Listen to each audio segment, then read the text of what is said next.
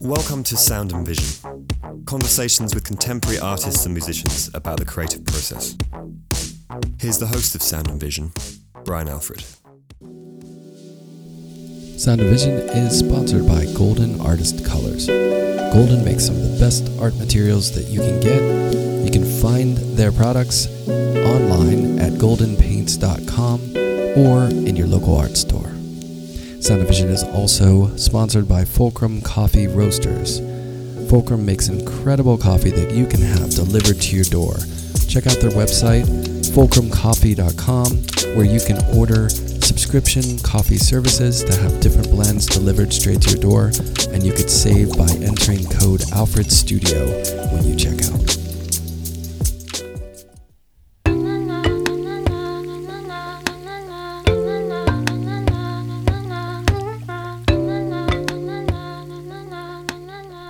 Yuri is an artist who holds an M F A in Visual Arts from Columbia University in New York and a B F A from the School of the Art Institute of Chicago.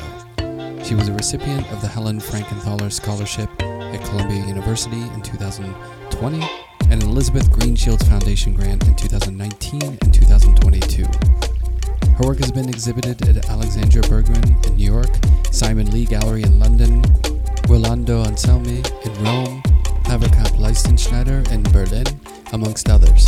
Her work is represented in the public collections of the Columbus Museum of Art and the Museum of Contemporary Art in San Diego, and she lives and works in Jersey City, New Jersey. A Thousand Ships runs through February second at Make Room Gallery, Los Angeles. I spoke to Yuri about always drawing, philosophy, Singapore, Chicago, quiet and painting, and so much more. Here's our conversation. So yeah, let's let's talk about talk about you. So where did where did you grow up? Uh, I was born in China, Harbin, and uh, I moved to Singapore when I was twelve. So I kind of grew up in Singapore, then moved to Chicago for undergrad and New York for grad school. That's it. That's the podcast. We just wrapped it all up. That's my elevator pitch. You know, elevator pitch whenever people ask me, where are you from? So Harbin is, isn't that by Beijing? Yes, it's further north of Beijing. It's very close to Russia. Yeah, because there's a, isn't there like a famous school there? Like H I T or something? Uh, maybe. I think there might be a few like engineering schools over there. Yeah, uh, yeah. yeah. It's it's very That's all. Weird. I don't know that much about it. it um, it's a very interesting place because um, it's like the biggest city that's Chinese city that's close to Russia. So we have a lot mm-hmm. of you know a lot there are a lot of Russian people in my hometown. So the landmark from my yeah. hometown is actually a Russian Orthodox church. Oh, wow. uh, and my mom did a lot of like traveling in Russia, so whenever she came back she always brought me catalogs of Russian museums. That's how I kind of oh, got cool. into oil painting, even though I grew up in oh. a small city in China. Now, was she going there just for, for work or just for fun? It- Uh, for work, because she spoke Russian, so she was like, you know, the guide for Chinese tourists while when they were oh, traveling. Okay. Yeah. How did she... Did she learn Russian to do that sort of thing, or did she just learn Russian? Uh, she, yeah, she learned Russian to do that. She did, like, Russian language in her undergrad, I think. Oh, okay. That's interesting. And she was an art fan or a museum fan? She was, she was, you know, she was very interested in museums. Art fan, I'm not sure, because later on when I got into art, she was pretty against it. she, was, she wasn't a fan. It's fine in a museum, but she didn't think it was the right path for you. Uh, as a as a form of living, no. Oh, yeah, that's a lot of people, a lot of parents are a little uh, hesitant on that career choice. Yeah. But what was your was your dad like? What did he do? Was he creative? Uh, my dad wasn't creative either. He was just uh, a re- regular auto shop uh, resale person.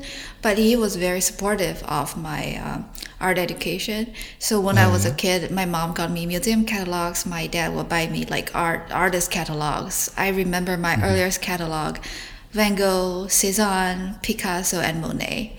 That's, that's nice. My four catalogs that I memorized. Yeah. Did you, uh, were you drawing when you were a kid? Were you yeah. interested in drawing a lot? Uh, yeah, my grandfather uh, was an engineer, so he was in charge of drawing a lot of the um, charts, whatever, graphs for different models and stuff. So he mm-hmm. knew a little bit of drawing. He would always bring me out to draw uh, in nature. We have a river in my city, so we always go to the river banks to draw. Yeah. To, oh, that's like, nice. We were, yeah, we, we drew uh, like under the tree, and you know, we we're, were drawing the river. People will be behind us to look at our drawings. Yeah, that's cool. What about um, music when you were growing up? Was there music in the house, or were you interested in music? Um, I was sent to violin lessons. Uh, ah, I, I was terrible at it. I was so, so terrible at it. Uh, I just couldn't understand, you know, because there's no set keys on violin. You really have to train your ear. Um, yeah. I, I, I was so, I did not have the talent to do that. That was a pain. Yeah, that's true. Violins don't have frets. So there's no, you just have to know where to go, basically. Yeah. I, I took yeah, many lessons, and art was the only one I was kind of good at. That was like your feel, that was where you felt at home. Yeah. In a way. So, um, was it a big shift going to Singapore? I mean, that's obviously that's a far, that's a, you know, a distant place from northern China. So was that a difficult transition at that age? You said twelve, right? Yeah. Yeah, that's a big move. That was a big move at that point, but later on I also had to move from Singapore to Chicago, which was a bigger move. Uh, but Singapore was kind of a nice buffer zone, you know, because the education was in English, uh, but at home everyone, you know, spoke their own uh, mother tongue. So at home we will right. speak Mandarin. Um, it was, you know, like it was a transition basically. And I also liked, you know, Singapore as a city, as a country is very comfortable. So yeah, yeah. It's a, it seems I haven't been to Singapore, but it seems so nice. The weather is nice. Yeah, I've wanted to go. I mean, I've shown there, but I've never actually gone. But Um, people that I know who've traveled there are usually in an art context or just, you know, really into it. So. Yeah, it's it, it's an interesting place because it's kind of like West meets East. You have a lot of yeah. Chinese people who uh, moved here, but you also have the British um, colonial co- like history um, right. and the Western influence. Like we did our high school exam in British education system. Um, right. And you, it's also, you know, in Southeast Asia where a lot of different culture kind of mixed together. Like we have a lot of Indonesian food, Thai food, Filipino food.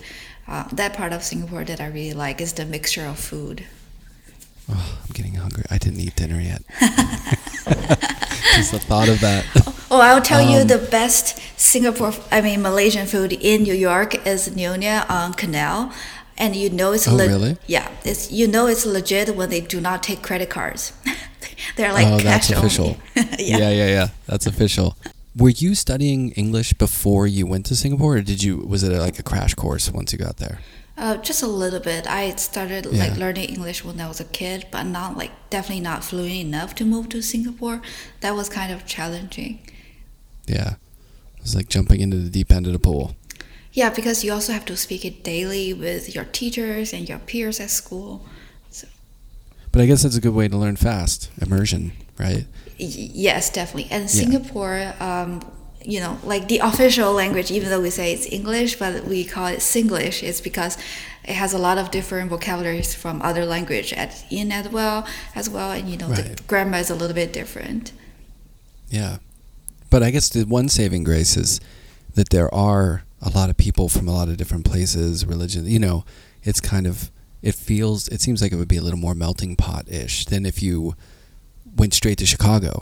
Oh yeah, definitely, definitely. That would have been a tricky transition. Yeah, the, the transition from Singapore to Chicago was a little bit tougher. Right, right. But what about the, um, the sort of cultural shift or like the friends and, you know, like that side of it, was that difficult or did you sort of assimilate pretty easily into the new school? And then how was, were you drawing at that point still and was art still something you were doing and did that get affected at all? Uh, Definitely it's hard, you know, you build friendship at one place, but you move, you have to start again, and you're this kid from another country, you can't really speak English, you're that nerdy kid who's good at math. uh, it's not that interesting to be that nerdy kid. Um, so in the beginning it was a little bit hard, but luckily I made, yeah. I made friends, and then I went through the same thing again in Chicago. You know, I had to do that again when I moved to America to understand American culture too. Uh, but art has always been something that I I know I want to do since I was a kid. Since I was like five, I was like, I'm going to be an artist. Um, yeah. I was so naive. I thought all I need to do as an artist is just to draw and paint. And then you're set. Yeah. Yeah. That's the only prerequisite. That would be nice. Yeah. Yeah, it's a little trickier than that, right? Definitely. So um, when you were in high school, so you knew, you were like, oh, I, this is something I want to go to school for. Uh, yeah, in high school, the uh, the tricky thing about Singapore is there isn't a lot of option. Um, you know, most of the top universities, if you look at the ranking, Singapore have some of the best universities in Asia, but they do not offer a fine art program. They have excellent engineering course, economic course, it's just no fine art course at all. So I either had to do like a private school or I have to move. Uh, and I decided to apply to like schools in the U S and in the and U K so that I can pursue this full time. It's not yeah. something my, my mom at the time approved of, but I just, you know, I only live once. I have to I have to just take this chance. Yeah, yeah, definitely. So how did you, I mean, it sounds like you applied to different places, but Chicago Art Institute was just one of those spots? Uh, yeah, I had a friend who went to uh, Chicago and okay. said Chicago, you know, it's a very painting, painting school as compared yeah. to uh, some schools in U K at that time, at least, seems to be more focused on conceptual development or like yeah. some schools focus more on design. Chicago is pretty hardcore. Just the painting program is very solid. Yeah. So that transition, it was tricky. And then r- real quick, when you grew up in Harbin, was that like cold? It's northern, right? It's more, it's more probably attuned to Chicago weather, where Singapore is much more warmer yeah, climate, right? Definitely, Harbin yeah, is so very cold. Cold to cold to hot to cold, windy, and snowy and gray. Yeah, that's. I feel like nowadays my my palette is so gray and blue because of that, because of the weather. If I stayed in Singapore, that's that probably won't be my palette. Right. Yeah, it's funny how, you know, I grew up in Pittsburgh, which is kind of Chicago-ish. Not too, too much rain, but it's just like a gray town, you know? And I think you're, if you spend a long time in an environment like that, that sensibility of like the palette and the sky can, can affect your work, you know? Yeah, definitely. The stuff you see feed into your visual language. Yeah. Yeah. So did you, I mean, I, you know, I have a long history of going to Chicago, friends who were there, playing music there. It was a big part of my um, experience sort of post-college of going there. It's it's such a great town. I mean, the music scene there is really great. There is this feeling, or at least I feel like, it's kind of cold and there's not that much to do. So people are creative. Like you could stay indoors a lot in the winter and just get work done, and I feel like it's it's kind of like a fertile place for creativity. There's great museums. There's great culture there, creative culture. But it, it can be a little depressing. You know, it's a little gray and dour sometimes. I mean, was that, did that affect you at all? Like that new environment and that, well, I'm sure it was like a, a totally different experience. Yeah, definitely. Because just even in terms of uh, cultural or politics wise, Singapore is pretty conservative. Uh, Chicago mm-hmm. itself is very liberal. And the art school in Chicago, S A I C, is very, very liberal. So right. that cultural change and just starting to understand basically all, like a lot of my values changed after I got to art school and got to know more people. Um, and it really opened up my, my views. And we have a great museum. The yeah. Art Institute of Chicago is, is one, I feel they have one of the best collections in the world, and our um, classroom is connected to the museum. So, you know, when you when you're just like painting and you get stuck, the professors will be like, "Oh, go go check out a Manet. Go go ask Manet how did he do it." You know, just go walk around the museum till you figure this out. Um, yeah. So I really like that part of my education. That's a really great resource that a lot of schools don't have, you know. And it, it is so close. It's so tied to it. Well, yeah, it's great. It's, it's the in the it's in the same building. I just I go to the museum in my you know painting sweatpants and just keep looking at the painting. It's so different when you see them in person as well. Even yeah. you know some paintings you feel like you, I know this painting so well. I've seen this ten times, but the next time you see it, you discover something new. Yeah, that's the beauty of seeing it in real life as yeah. opposed to just a reproduction. Um, was that sort of liberal new environment, was was that sort of freeing in a way, or did you feel, was it overwhelming and just you didn't know really how to approach that? You know what I mean? Because I'd imagine that could be either something to where you slide right in, you're like, oh yeah, everyone's like liberal, loosey-goosey, everything goes, people are being weirdos or whatever, and it's great. Or maybe it's just a, a lot to take at once.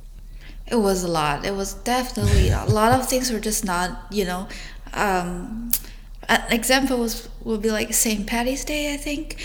I asked yeah. my American roommate, I was like, oh, what is this? She said, oh, it's an Irish holiday. I was like, what? You, uh, aren't you guys American? Just didn't understand what's going on. Uh, it was, it was Saint Patty's Day and like Halloween, and oh, that was also the year that Trump got elected, and I A lot oh, of people were just crying. So what is going on? It was very weird for me to experience as, yeah. you know, like I just graduated out of high school from Singapore, trying to understand uh, American politics. Yeah, no one, I don't think any of us can really understand what the hell's going on as far as that's concerned. Haven't figured that one out. Um, but yeah, so what was your work like going into it? And then how did that experience of, you know, the teachers, the museum, your community, how did the work change over those four years? I'm assuming it was four years? Uh, yeah. yeah. Uh, in the beginning, it was kind of difficult because when I got here from Singapore, uh, my training was still pretty traditional. I was doing a lot of figure painting. And when I got to Chicago, uh, what was popular was definitely abstract expressionist, like a lot of shapes, a lot, a lot of colors. Um, no one, like I remember being enrolled in a class and I was the only one drawing figure, and I was so not cool. It's like, you know, being good at math again. You know, you're like the, that lame person. Yeah. Uh, but things started changing like two years later. I realized there are a lot more people just making figure paintings. It's suddenly figurative representation paintings, you know, you know, um, became popular again. That shift was very interesting because uh, in my first year, I was met with so much criticism that, you know, whatever you're doing, this is so, you're just not cool at all. I almost wanted to drop out and, you know, switch to another school. Uh, was that, it was that anti-figurative or representational? Because I feel like Chicago has a history of, I mean, even if it's more funky, that sort of Harry Hoo, Jim Nutt, Roger Brown sensibility of figures and spaces, maybe, you know, not traditional per se, but it's not like it's just a place that's like hyper-conceptual or abstract or, you know, but maybe it was just a moment. It just felt like, yeah. Maybe it was just the class that I enrolled in. Um, yeah. You know, people were doing very cool stuff. People, uh, my classmates were doing were doing like artist books, um, you know, like paintings that's three dimensional, and I was just mm-hmm. there like mixing my paint and drawing this face. um, but this the summer of at the end of my first year in the summer. Uh, I took a landscape painting class. That was really fun because I got to go out and just paint whatever I saw again, staying yeah. true to like realism. It was very fun. Who do you, do you remember who taught that class? Oh, was yeah. the teacher pretty? Uh, Richard Deutsch. Oh, nice. Yeah. He, so it was uh, that was influential, that course. Definitely. Um, that course, because you know, it just taught me how to look at colors in real life. You know, how the yeah. same shade, like the same green leaf will look different under different light. So uh, that class, plus, you know, I had a meeting with Susanna Coffey, who was teaching mm-hmm. there. So both of both of the, their classes are very influenced, uh, influenced my practice a lot in terms of just how I think about colors. Yeah. So by the time you were getting ready to graduate, did you feel pretty solid in like what you were making? Like you didn't feel like an outlier anymore? No, not at all. When I graduated, I was like, I own this school. Because I've just taken so many painting classes in the department, and just I also took a lot of extra classes as well. Uh, we have like material classes where you get to mix your own acrylic, you, you know, uh, and doing encaustic, ex- experimenting with a lot of different stuff. I was also working for the school uh, as an R A. I was working as other student leaders. So by the time I graduated, like everyone knows who I, who I am. I was very comfortable in Chicago. You felt good, yeah. Now, were you, during your time there, were you pretty locked in at school or in the studio, or were you doing other, I mean, because for me, Chicago has great music and like good food, like there's, it, you know, there's other stuff going on. Were you doing any of that stuff, or were you pretty locked in just making art? Uh, I was pretty locked in because I also, I had like three part-time jobs on campus. Whoa, um, to, okay, that'll to keep you busy. Yeah, yeah, yeah. Well, art schools are expensive. Yeah, they are. That's true. um, yeah, so...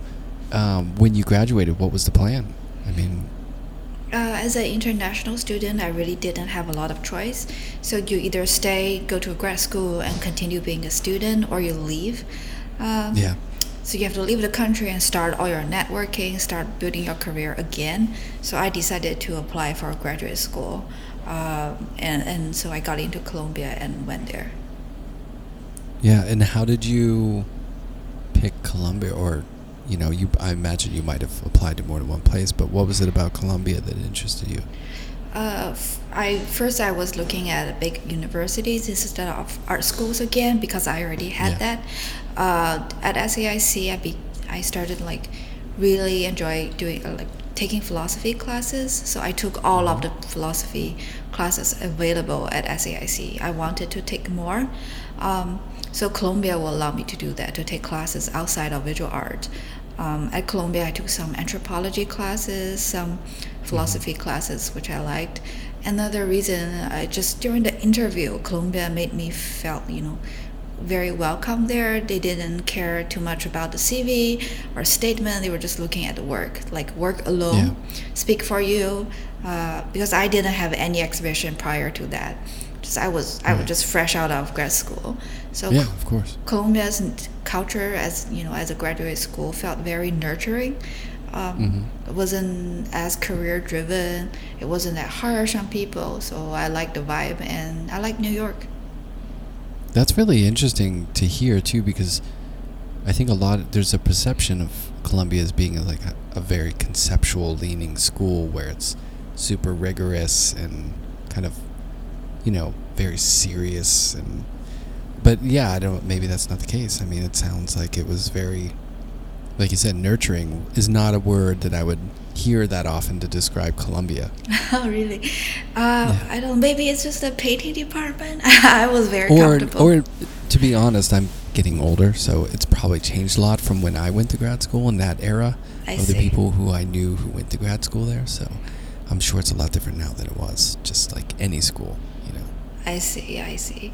Um, so I real quick, the the philosophy though, what what was it about philo- like what kind, what is your interest in that? What is the philosophy, the philosophy um, that draws you in, or that you're really interested in, or all of it, I guess? Uh, aesthetic philosophy for the most okay. part, or just like philosophy of art. I loved it because I felt like sometimes as an artist you have to defend yourself, your work, and what you say about your work.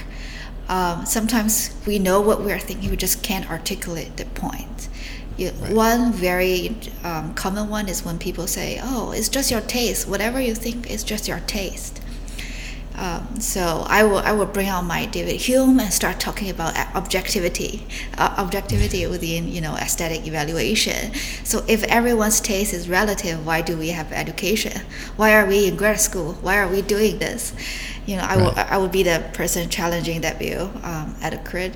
So you know, I feel like I'm my, my own lawyer. I'm trying to equip myself with a lot of languages and concepts so that it'll be useful, and also helps me to think about art you know, in a, yeah. in a very different way.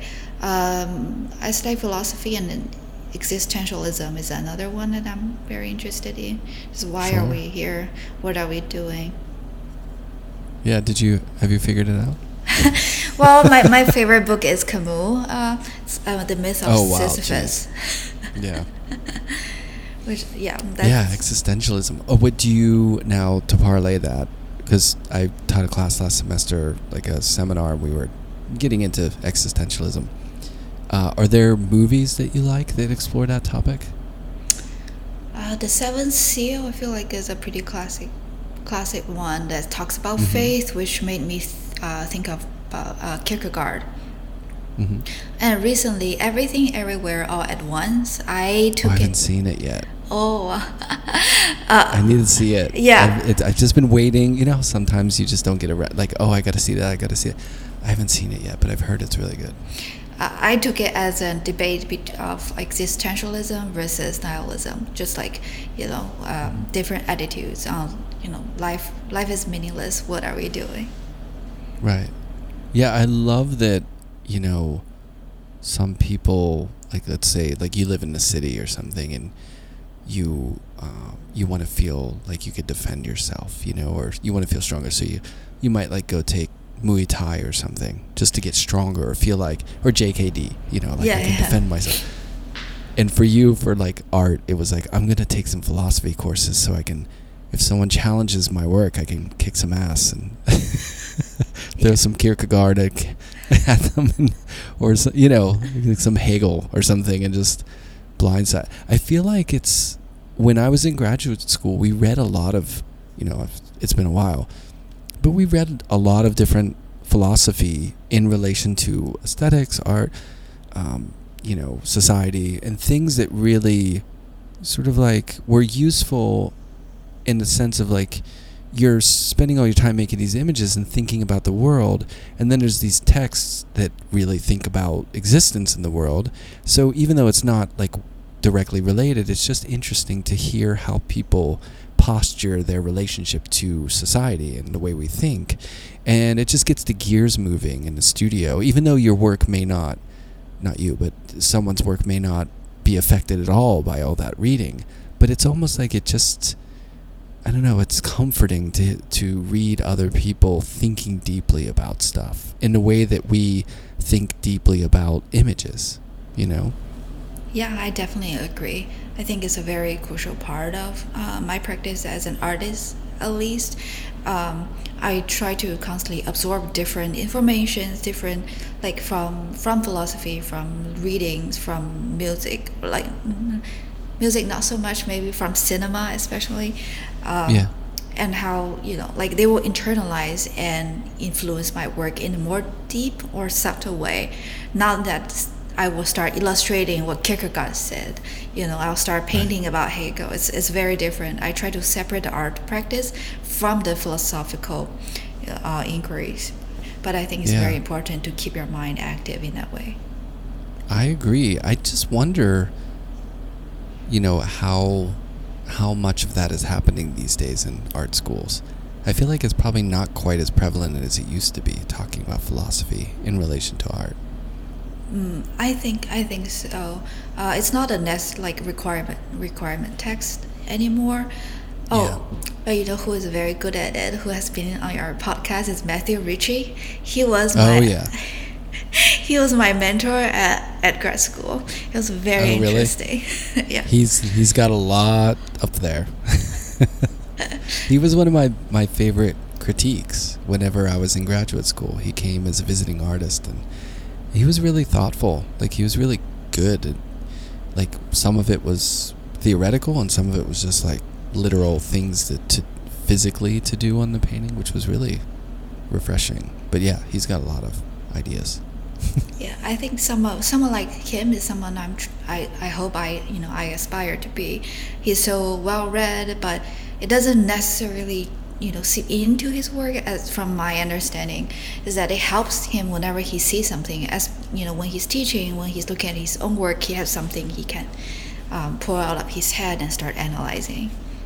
Yeah, you know, when I look at your work, there you know, there's this sort of like, I'm really interested in my own work and in in the world, like looking at the world and what that says about us as people, and this sort of relationship of the viewer. There's a lot of times you're placing the figure in a scene where they're viewing something, or you're watching someone looking at the landscape.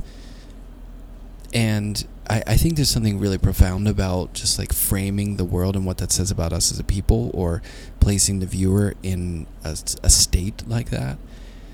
But it's, I think it's risky, or not risky, it's um, challenging in that nowadays when everything's so busy and there's so much going on, that quiet can be very much overlooked, or you, or can just be kind of like, oh yeah, whatever. And things that are loud and flashy or layered or, you know, super dynamic uh, live more in the realm of the speed of imagery and the way that we encounter that. So I'm interested in, and you know, your thoughts about that kind of slowing down, or the quiet moment, or the the overlooked, and and how that, is that something you've always had in your sensibility, or is that something you're explicitly exploring, or is it just, that's just the imagery that you're kind of compelled to make? Um, I think it has all of that. Me as a person, um, I usually am not very, very. Um, I won't speak too much about my opinions, especially. Um, you know, I won't be super argumentative unless it's in, in, a, in a class or something. I try to think about stuff before I say it out loud. That's, that might be the cult- cultural influence. Uh, and another thing is just sometimes I think in life there are certain emotions that are, that's too difficult to process, to say it out loud, to face them, you know, face to face. So I need the, the veil. I need a buffer. I need something between me and this event, for me to process, uh, for me to internalize before I can face it. So I hope my paintings can function um, like that way for other people as well. Um, one of the painting in the show is a triptych and has like a figure looking over at the New York skyline. Mm-hmm. That's me looking at, you know, that's my place in New Jersey. I, I live in Jersey City. I kind of like that distance. You know, I take the train back to New Jersey at night and I look at New York from, you know, this third person perspective. Just looking at all these people in FIDI, still working, you know, um, eleven p.m. still in their office. Uh, so I like being an observer of, of things, and, you know, it gives me a little bit more time to think think about the event. Right. So when you're making those images, or, or like, how are you, how are you positioning the viewer? Are you really conscious of the viewer in that sense? Or are you, is it more just about what you're compelled to make and here it is, hopefully you're interested in it? Or are you, like, how involved is the viewer in your decision-making process when you're making the work?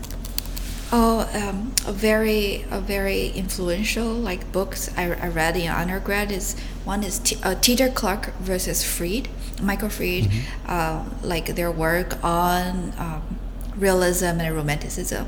So um, and how Fried was talking about how some works like David's uh, work function more like a theater, so the, they are very aware of the viewer. It's like a theater for the viewer to see, whereas someone like Chardin with the poker cards, you know, players, the viewer is kind of like creeping in or something. I like yeah. that part. So the, the protagonist within, the figure within the painting is not aware of the viewer. Or, you know, you're positioning someone like Jericho is positioning the viewer on that, you know, with, like along with the figures. So um, I think a lot of where is the viewer? And a lot of times when my figure is turned away, it's that's the you know that's the, the placeholder for the viewer to project themselves into the environment, because the figure is not staring at you, the figure is not showing their face, so you don't have to think about, oh, who is this person? What are they doing? It's not about that person and their story. It's about your story. They are just you know it's a it's a void for you to exist in. Yeah. What who, are you there? Are there artists that capture a sensibility that you feel like resonates with you, that you're really like, oh yeah, that's that's a feeling. Not necessarily, I'm not talking about like, oh, do you like the way that artist looks and you're inspired by that, but more of, because your work does have this kind of mood to it. There's like, you know what I mean? There's like yeah. a vibe to it. And uh, I wonder if there's what artists maybe like you feel that resonating vibe with in their work. Uh, definitely, I think I would say Vermeer.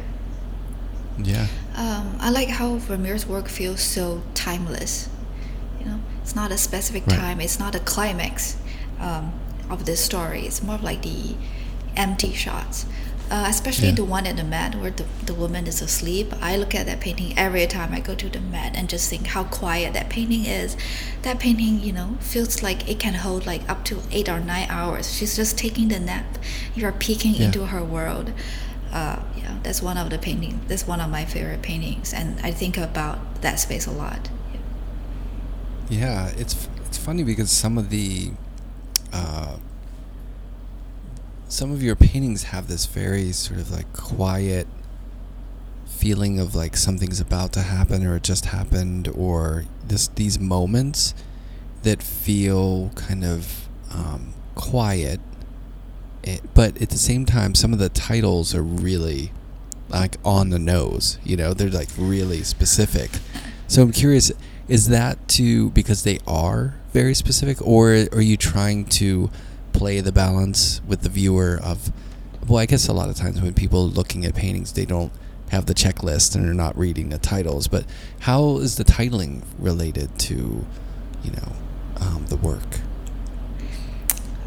I'll, I'll have to mention the musical influence at this point, and I listen to a lot of Taylor Swift's. Sometimes it's from her lyrics. Well, really, I wouldn't have guessed that Taylor Swift was the reference. Um, I, I, I don't know a lot of Taylor Swift songs, so they might all be Taylor Swift songs, and I wouldn't know.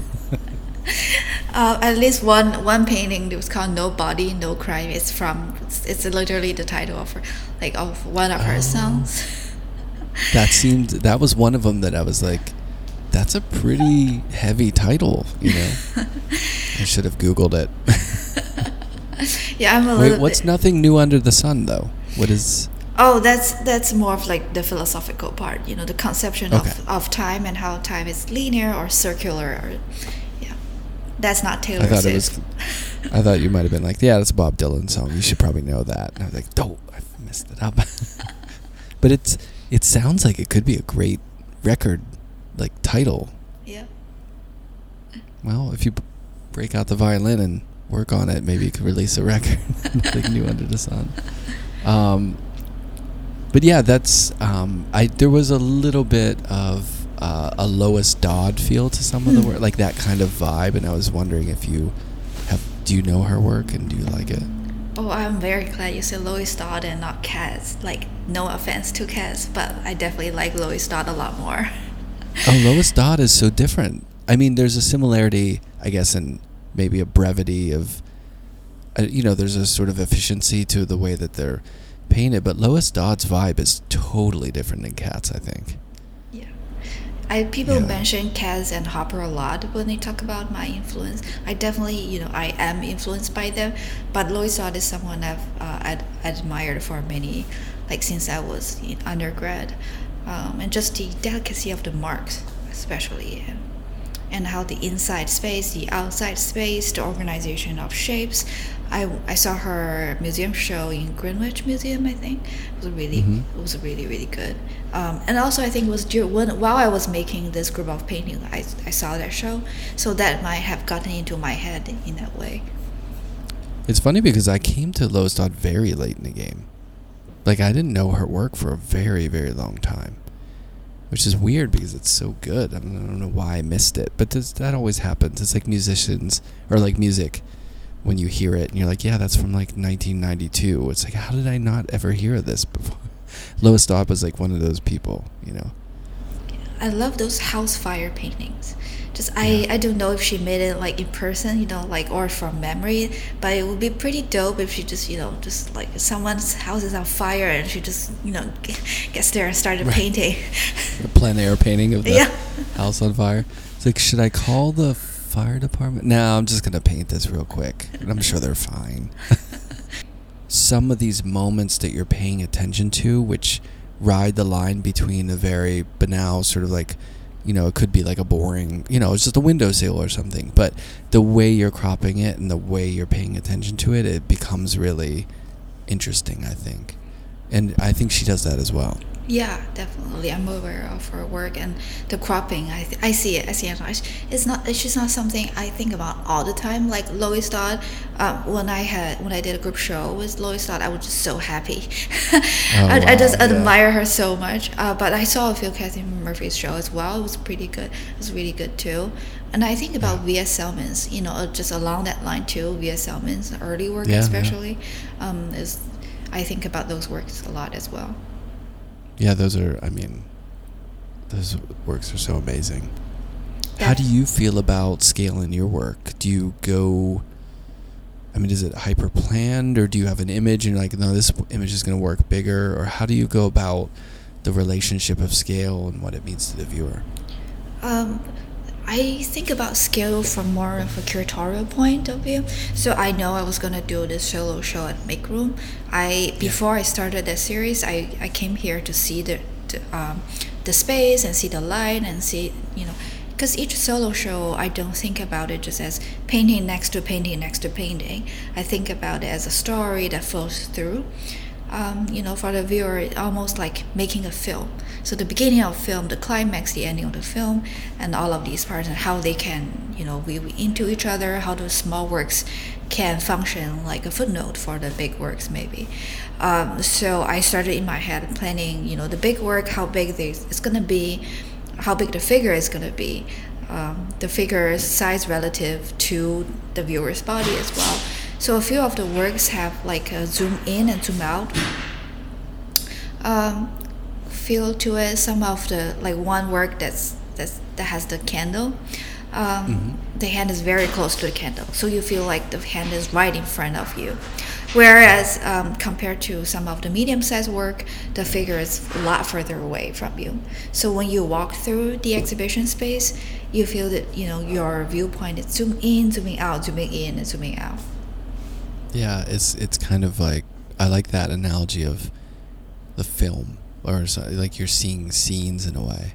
It's funny because I talk to a lot of artists, and I feel like I rarely hear people talk about their shows or their work, and like there's certain things you're saying that are things that I co- totally think about in my work.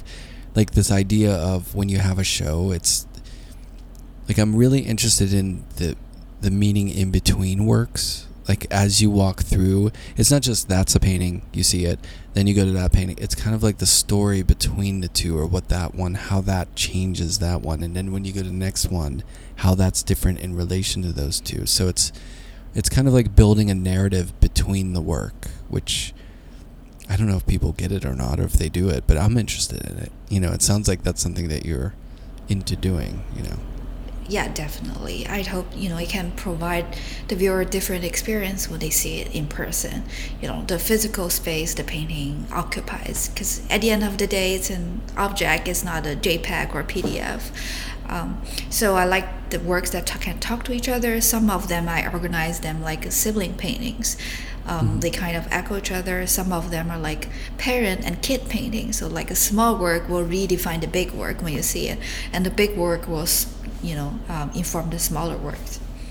Right. So, you know, having these shows, like graduating from spending basically like, what, six years, seven years in school here, and now, like, now you live in New York, right? Uh, I live in New Jersey, yeah. You li- well, Jersey, yeah. Yeah. Jersey. Same. Adjacent. Adjacent. I live in Brooklyn. My, I'm probably just as far from the city as you are, right? Oh, which part of Brooklyn? East Williamsburg. Oh, yeah. yeah. I'm like you know right what I mean? It's funny water. Because Brooklyn's just as far from Manhattan as like is Jersey City or, you know, or places like that. But it's when people say Jersey, they're like, oh, that's a different state. But Brooklyn's kind of a different state almost in a way. Um, but yeah, so in showing your work, how do you feel about, I mean, I don't know. I apologize, I'm not sure, but have you had a chance to show your work in Singapore yet? Uh, I presented a few works through an art fair like last year with the yeah. same gallery, Make Room. Uh, I was I was not able to go, so we just yeah. Uh, yeah it was just an art fair. I was there for a few days. Now I was just curious if you've had that chance and how you would feel showing your work, you know, kind of like full circle, going back there and, and showing the work, and what that would be like. Yeah, I wasn't able to go, but I definitely felt kind of emotional because the same, the very same art fair was the one I used to volunteer when I was in high school, and oh, I just, nice. I was just like, I just so, I just want to get in, but it's kind of expensive, so I volunteer for free so that I can get into the art fair and talk to people, uh-huh. uh, you know, like. I didn't I didn't know anyone in the art world. I've never even met a full-time artist at that point. So everything was just so interesting to me. I didn't know people could do this as a career. Yeah. Um, so now if I go to art fair, oh, I recognize the gallery names, I recognize the artists. But when I was, you know, in high school, just things were just so interesting. Um, so yeah. now it's a full now it's a full circle, and, and some of my friends and my family in Singapore were able to check it out too. So that's a nice feeling, right? Yeah. That's cool. All right, two more things. One is, when you're painting, do you listen to Taylor Swift only? yeah, yeah, well, yeah, Taylor Swift and and Cardi B and Nicki Minaj. Sure, that makes sense. I don't. I I feel very basic when I when I, but I have to be honest. Um, You know, some while well, my partner is in music, uh, sometimes I feel like this is the equivalent of people saying to me, "Hey, I love the immersive Van Gogh exhibit." right, right. Because if he said that to me, you know, I, I probably won't go out with him. Hey, listen, Taylor Swift and Cardi B aren't that popular for no reason. They're doing something right. Yeah, I, I like um, feeling confident. I like a lot of like rap songs. Um, yeah. in my studio, so that I'm pumped to make work because I'm very happy in my studio. I love painting. I feel energetic, you know, listening to rap and drinking coffee. That, man, we are very similar. Oh, really? I mean, coffee and hip-hop in the studio, that's like good stuff. Okay, so here's the follow-up to that. And it could be the same, but I doubt it. But if you were to... Uh, describe what you think your paintings sound like as far as a mu- band or music, what would it be? I don't think your work looks like Cardi B. I'm oh. just being honest. Yeah. I don't mean to crush if that's what you're going for, but it feels a little different. Maybe like a piano song, uh, you know, like a you know a piano. Um, one of my f- very first solo show in New York was titled after Iruma's Uh, um, piece River Flows at You, and that's like a mm-hmm. piano piece that was very popular when I was a kid. Um, nice. So that kind of like slow and you know, you know, more lighthearted music. Yeah. Yeah. But a little emotional. Like mm-hmm. it's got like, yeah, I can see that. Yeah, definitely yeah, not Cardi it. B. Although I would like to see a Cardi B version of one of your paintings just to see what it would look like. Although you could imagine some of these figures like in a nightclub or somewhere where maybe that environment is happening, but feeling anyways, that's like projecting. Um, and one other question is your name, is it your how do you pronounce Yuri? Uh just Yuri, yeah. Yuri, just yeah. Yuri? Because that's also a Japanese name. That's also Yuri. A Russian name. Is it, oh really? It's, it's very international, and yeah, that's why that's why I have it. It's a boy name in Russian. Yeah. Got it. Oh yeah, Yuri. Yeah. That's true. It translates well though. Like it sounds good in English. You know what I mean? Some names don't translate into different languages as well, but I feel like that one works. Yeah, when I was in Singapore, and some some people were having a hard time pronouncing my Chinese name, and that's why I had like Yuri as my English name. Even though it's oh. actually not an English name. So what do you want to say, or you don't want to say what your name oh. name is? Like you. Oh, my Chinese name is Yuan Ye. It means like wild and ambitious. Nice. So Yuan Yuan is your last, last name, but it's yeah. first name. But right, and then what Yuan? What's the? Yeah. Yeah. Yeah. Got it. Okay. Yeah, I got it. Yuri. Yeah, you got it. um, well, congrats on the show. The, I, the work looks really great. I wish I was in L A. I wish I could. It's been a while since I've been to L A. Sooner or later, I'm going to get out there. But yeah, that's really exciting. Thank um, you. Um, um, and then for people who can't get to L A, what's the best way to keep up to date with your work or check it out? Do you have any other things that people should check out? Uh, just uh, I usually just use my Instagram to post my upcoming mm-hmm. exhibitions. Um, I'm working on a solo show in twenty for twenty twenty-five. So nice. uh, with my New York gallery, Alexander Berggruen. So that's the mm-hmm. next big project. I'll be doing some group shows in between, but that's the next, you know, full-on storyline, another long feature film production that's going on in my mind. Right, right. It's nice, right? Once you hang that show and you start the wheel, the wheels just start turning. Yeah, yeah.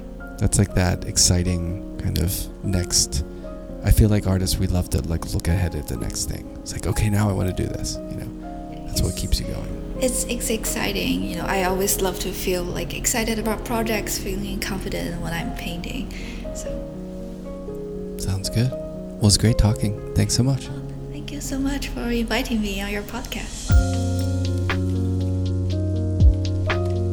Sound and Vision is recorded, edited, and produced by myself, Brian Alfred. You can check out more about the podcast on the website sound of vision podcast dot com.